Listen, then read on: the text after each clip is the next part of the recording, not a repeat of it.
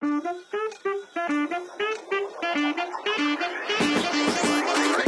listening to the Welcome to Babylon podcast, a discussion about living and loving like Jesus in the midst of a post Christian culture. Let's get started. Hey, everybody, and welcome to episode two of the Welcome to Babylon podcast. I'm your host, Keith Caps, along with Pastor Josh Tompkins, next gen pastor here at Crossgate Church in Hot Springs, Arkansas. How's it going, Josh? It's good to be here, Keith. Hey, great to have you. I'm not really sure what a next gen pastor is, but I'm sure you'll tell us a little more. Yeah, no, no one knows what it means, but it's good. Hey, that's awesome. Well, you you haven't been here that long, little over a year, right? Right. I think we're about a year, year and four months, maybe five, but Okay. we're pretty new. Yeah. Awesome. Well, we uh, we certainly love having you here at Crossgate. And just a few fun facts about Pastor Josh. Uh, originally from the West Coast, spent a lot of time in Phoenix, where apparently you were shot at and had several guns pulled on you. Uh, uh, it's just Phoenix. Yeah. That's all true. Okay, sounds like a very appealing place to visit. you bring your family. Uh, so, uh, little another little known fact is that you you went from the big city of Phoenix to a farm in Arkansas. So you're you're a farmer, Farmer Josh. I, I think it would be more accurate to say my wife is a farmer. I just uh, attend and help the farmer. It would that be called like a farmer S? Or- farmer, f- farmer sire. I don't know. I'm not sure what I would call myself in this situation. so when you say you live on a farm, what does that look like? Is this like corn or chickens or both? So for us, I mean, we we got in, and I went. I think we went full Arkansas pretty quick. So aside from renovating the house, we got chickens right away. Uh, we now have goats. Uh, we're apparently getting pigs. I learned these things as we kind of go along. Uh, we have rabbits, lots of cats, dogs, uh, and uh, Kathleen's got a huge, huge garden going. Hey, speaking of pigs, have you yet learned how to call the hogs? I I have heard of this and I have not learned how to call the hogs. It it seems quite intimidating and scary to me. Okay, so what you're saying is you're not prepared to call the hogs on this podcast. Right, that that would be correct. As I as I've grown up a ASU uh, and U of A, University of Arizona fan. Okay, well, challenge accepted. In a future episode, we're going to have Pastor Josh call the hogs for all you Arkansas fans out there. Hey, so we're here to talk about uh, the podcast and uh, the message series that we're doing, Welcome to Babylon. And so this past Sunday, um, you preached a great message entitled Truth in Babylon. And man, that was incredible. And we want to get into that and talk a little more about that.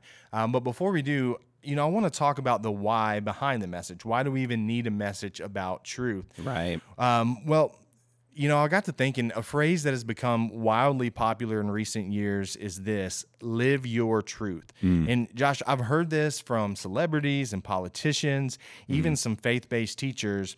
But it seems to speak to this idea that each individual gets to kind of choose what's true and what's not true. Right. And at the same time, there comes this posture with it that seems to say nobody can tell me what is true or not true. I decide that for myself. So, as a next gen pastor who's dealing with students and the next generation, um, you're pretty familiar with the current culture. Is this something that you're seeing? And if so, why is it so concerning? So certainly, yeah, and I do appreciate that faith-based was in quotes that nobody could see. We're talking about faith-based teachers. Um, so yeah, with with this generation, this has become kind of their mantra, and I think it's very um, reminiscent of what we see in First Corinthians. Like, you know, what's right for me is right for me, um, as long as it's legal, it's moral. And this generation has kind of fallen under that similar banner. And so we have, um, at least in what I do, I've talked with a lot of students, a lot of college that really fall under that. That truth is defined by whatever they're feeling in the moment. And so whatever I feel, um, it's, you know, the, I feel therefore I am, or I feel therefore this equates to uh, my truth. And so it becomes concerning because truth is very subjective and could change. And we definitely see that in our culture today where, you know, even science is being refuted based on a person's personal beliefs. And so, with students, uh, we saw this last week. Last week, Pastor Phil made a reference to uh, you know this this kind of unfortunate ethical decline, where we're even to start to see like drag queens in full drag uh, reading in public libraries to children, uh, very young children. And I started poking around to several of my students about what did you think about what Pastor Phil said. And we had some students that were like, well, yes, we see this as wrong. But I had many students who said, well, we didn't understand why this was wrong um, because those people still need a, a place, a, uh, a position to be. And so we started, we had to start walking back of like, all right, let's talk about the ethical biblical concerns that we have here and what is truth.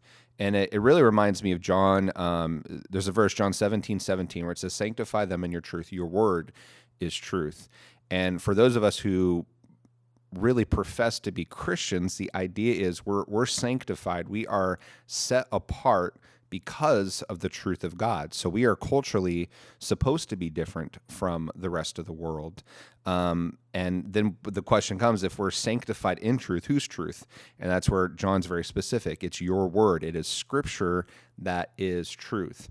And so for these students, what's beautiful about this generation and gets me excited is they are hungry for truth. So if I can go back and explain here is why, not just force feed you and tell you, well, this is wrong. If I come back and explain and have that one on one adult conversation of this is why. Uh, this particular issue we see as ethically wrong. We base it completely on the authority of Scripture. Students are way more acceptable of that because they're brought in the discussion. Uh, they see it from the viewpoint of Scripture, and they're able to really struggle with uh, a lot of what the biblical concepts are. And that's maybe not the full remedy, but that's my um, that's really the hope I see in this generation is that they're hungry for it. Yeah, that's really good. Um, and obviously, there comes a big problem when the concept of truth becomes relative to the individual, because at that point, there is right. no truth. Right. Um, you know, but like you said, as Christians, we believe that there is such thing as absolute truth, and that it, like you said, is found in God's Word, um, the Bible. So that's really good. And you know, Sunday you preached a really great message um, and explored why the Bible can be trusted, because we don't want to just say, "Hey, the Bible is truth," um, because the next question is obviously going to be, well, why? Like, right. how do we know that the Bible is truth? Um, and so your message really dug deep into why we can trust the Bible. And I would encourage all of our listeners, you know, if they haven't yet, to go back and to listen or watch um, that message on our social media channels or crossgate.org. It was really good. But for those who maybe haven't watched it or listened to it yet, or maybe they just need a refresher, could you give us just a 3,000 foot overview of why we believe that the Bible is, in fact, words God, uh, the Word of God and true? So to clarify, I gave a 3,000 foot view at that message. And you're asking for an additional 3,000 Yeah, so feet. This would be 6, So 6,000. summarize all of church history in 40 minutes, but now summarize it into sure. uh, so I mean, I'll just I'm gonna quickly go through my points. So I walk through like one, we we distrust the Bible because of our own sin. So we see this in Genesis one, where even after God had spoken to Adam and uh, Eve takes of the fruit, and you got that question from from Satan himself: is did God really say? And we still struggle with that question even today. Like, did God really actually say that? And then we don't take him at his word for it. So we have our own sin. Uh, the biggest thing is the Bible claims authority on its own. If it didn't do that, then we couldn't aspire authority to it. So both in Old Testament, New Testament, you see um, authority coming out of Scripture.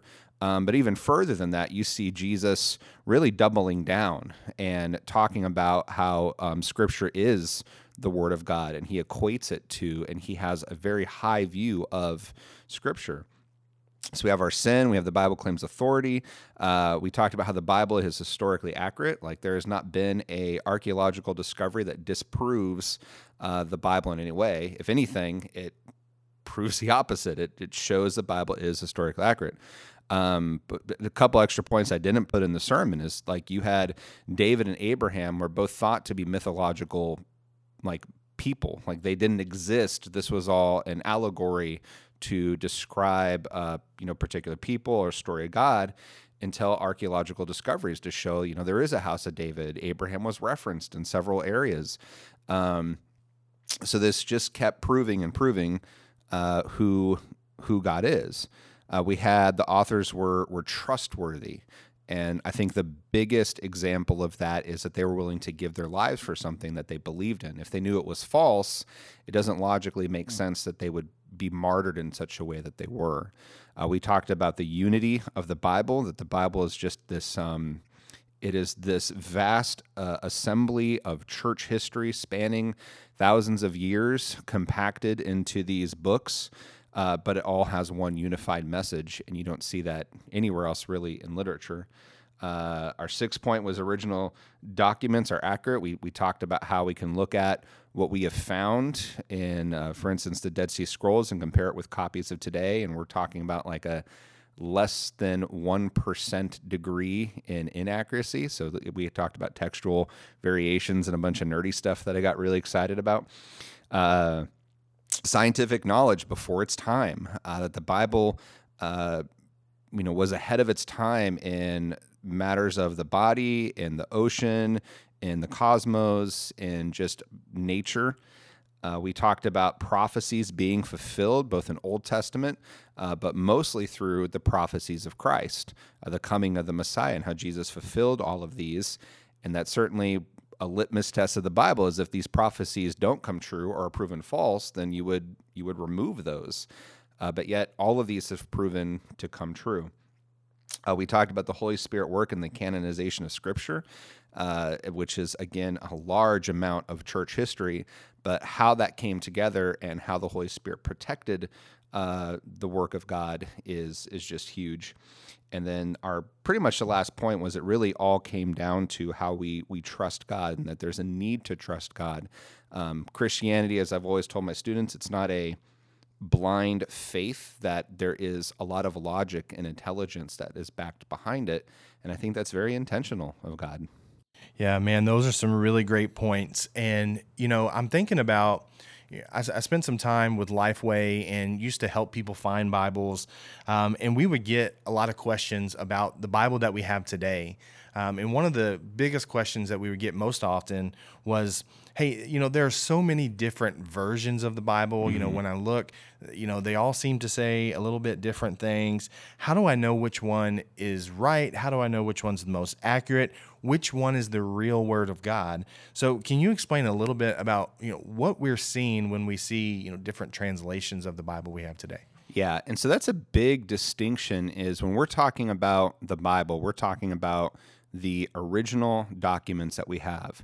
So, for instance, you and I, we have a translation of the Bible, which is a translation of the Greek, uh, the Hebrew, and a little bit, little bit of the Aramaic. So, there are tons of different translations, and to ask which one is right, well, it depends, right? So, uh, your translations can can kind of vary from there are pretty liberal. Uh, versions of translations where they're not going word for word, but they're taking the grander scheme of whatever's in the sentence or whatever's in the chapter. Uh, but then you have pretty word for word translations. Uh, I think your ESV, so English Standard Version, your CSB, Christian Standard Version, these are um, good examples of a document where these researchers went back and compared the original text to translate. So it is it's important to note that when a Bible is translated, this is not a quick process. It's normally about five to eight years for a Bible to be translated that you have. So when they did the CSB, a lot of my professors were a part of that.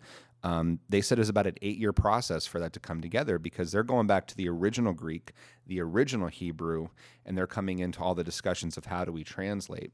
So it that's why we have so many different ones is because we have the word of God trying to reach different people groups. Like my CSB is not going to look like, um, you know, uh, missionaries that I was meeting in uh, Morocco that are translating it into Moroccan language. So that's why you see variations, but it's not to say that one is totally wrong. Okay, that's great. Great information. And you know, you talked about the original manuscripts, um, and you kind of touched on this in the message. So there, there's a point that we that we believe and the Bible teaches that God inspired um, His Word. We know that, um, but there's a difference in inspiration and preservation. Um, so, can you talk about what what is that difference and why does that matter to understand that?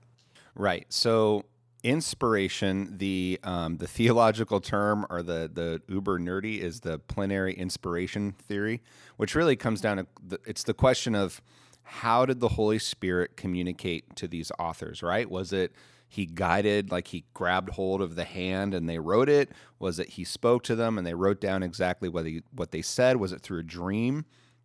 And I really think you have scholars that kind of go back and forth on this. So you have some that are pretty extreme. And I would say I'm within the middle of it. It depends on the author.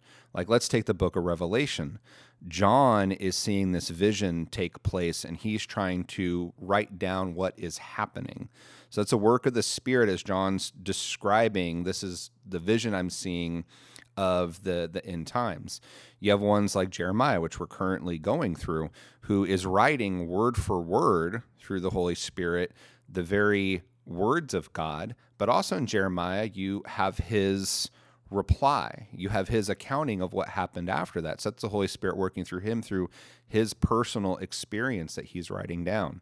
So there's there's inspiration where the Holy Spirit is working through the author, and then preservation is kind of what we saw through um, protecting the scriptures throughout time.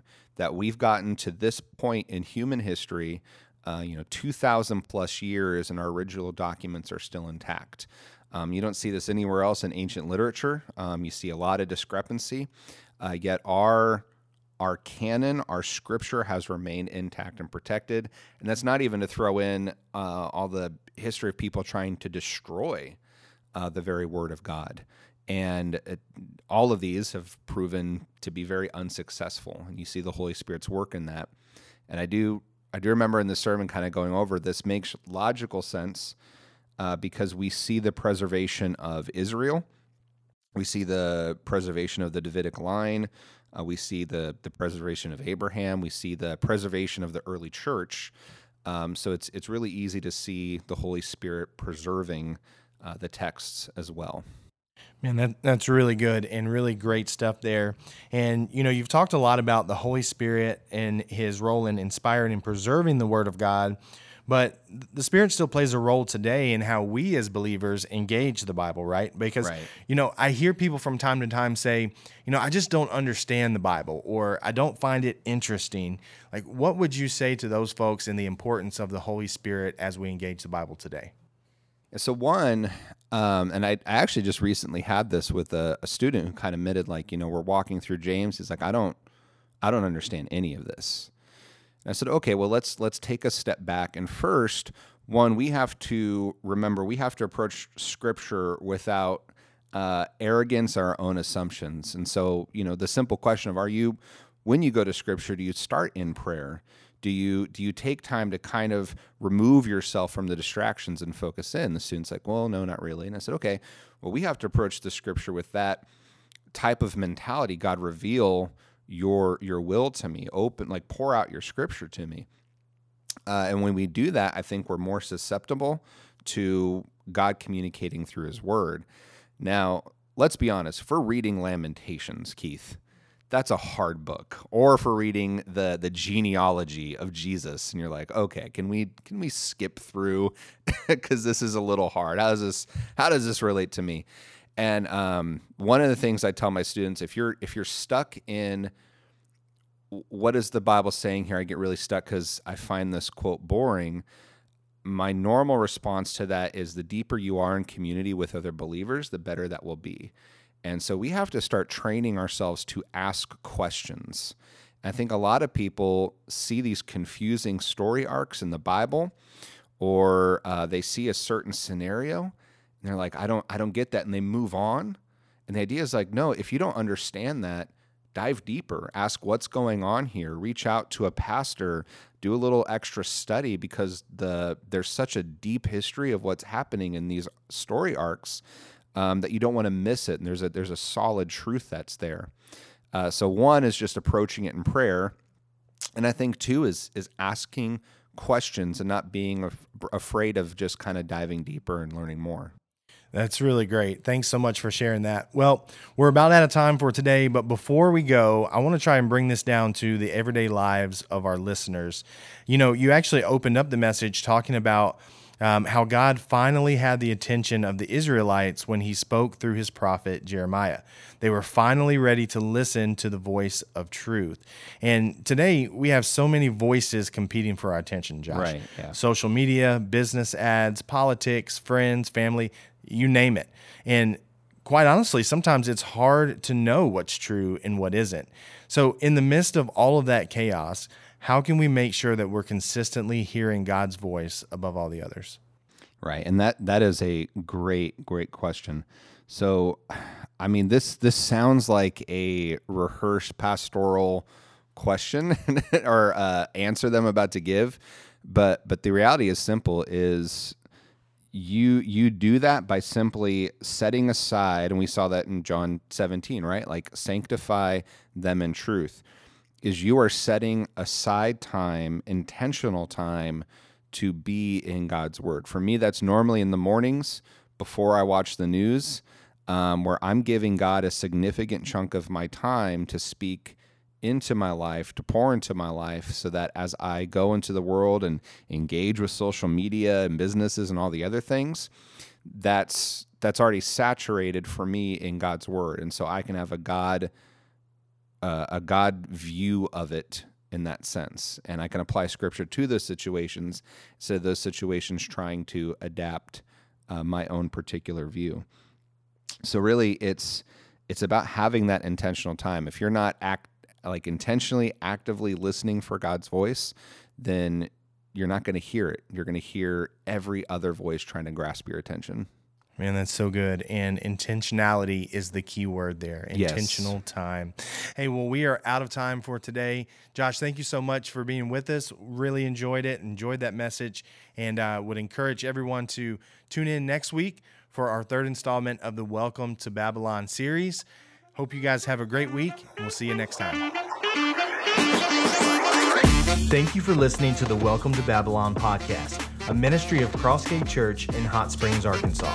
To learn more, visit us on our website, crossgate.org, or on all of our social media channels.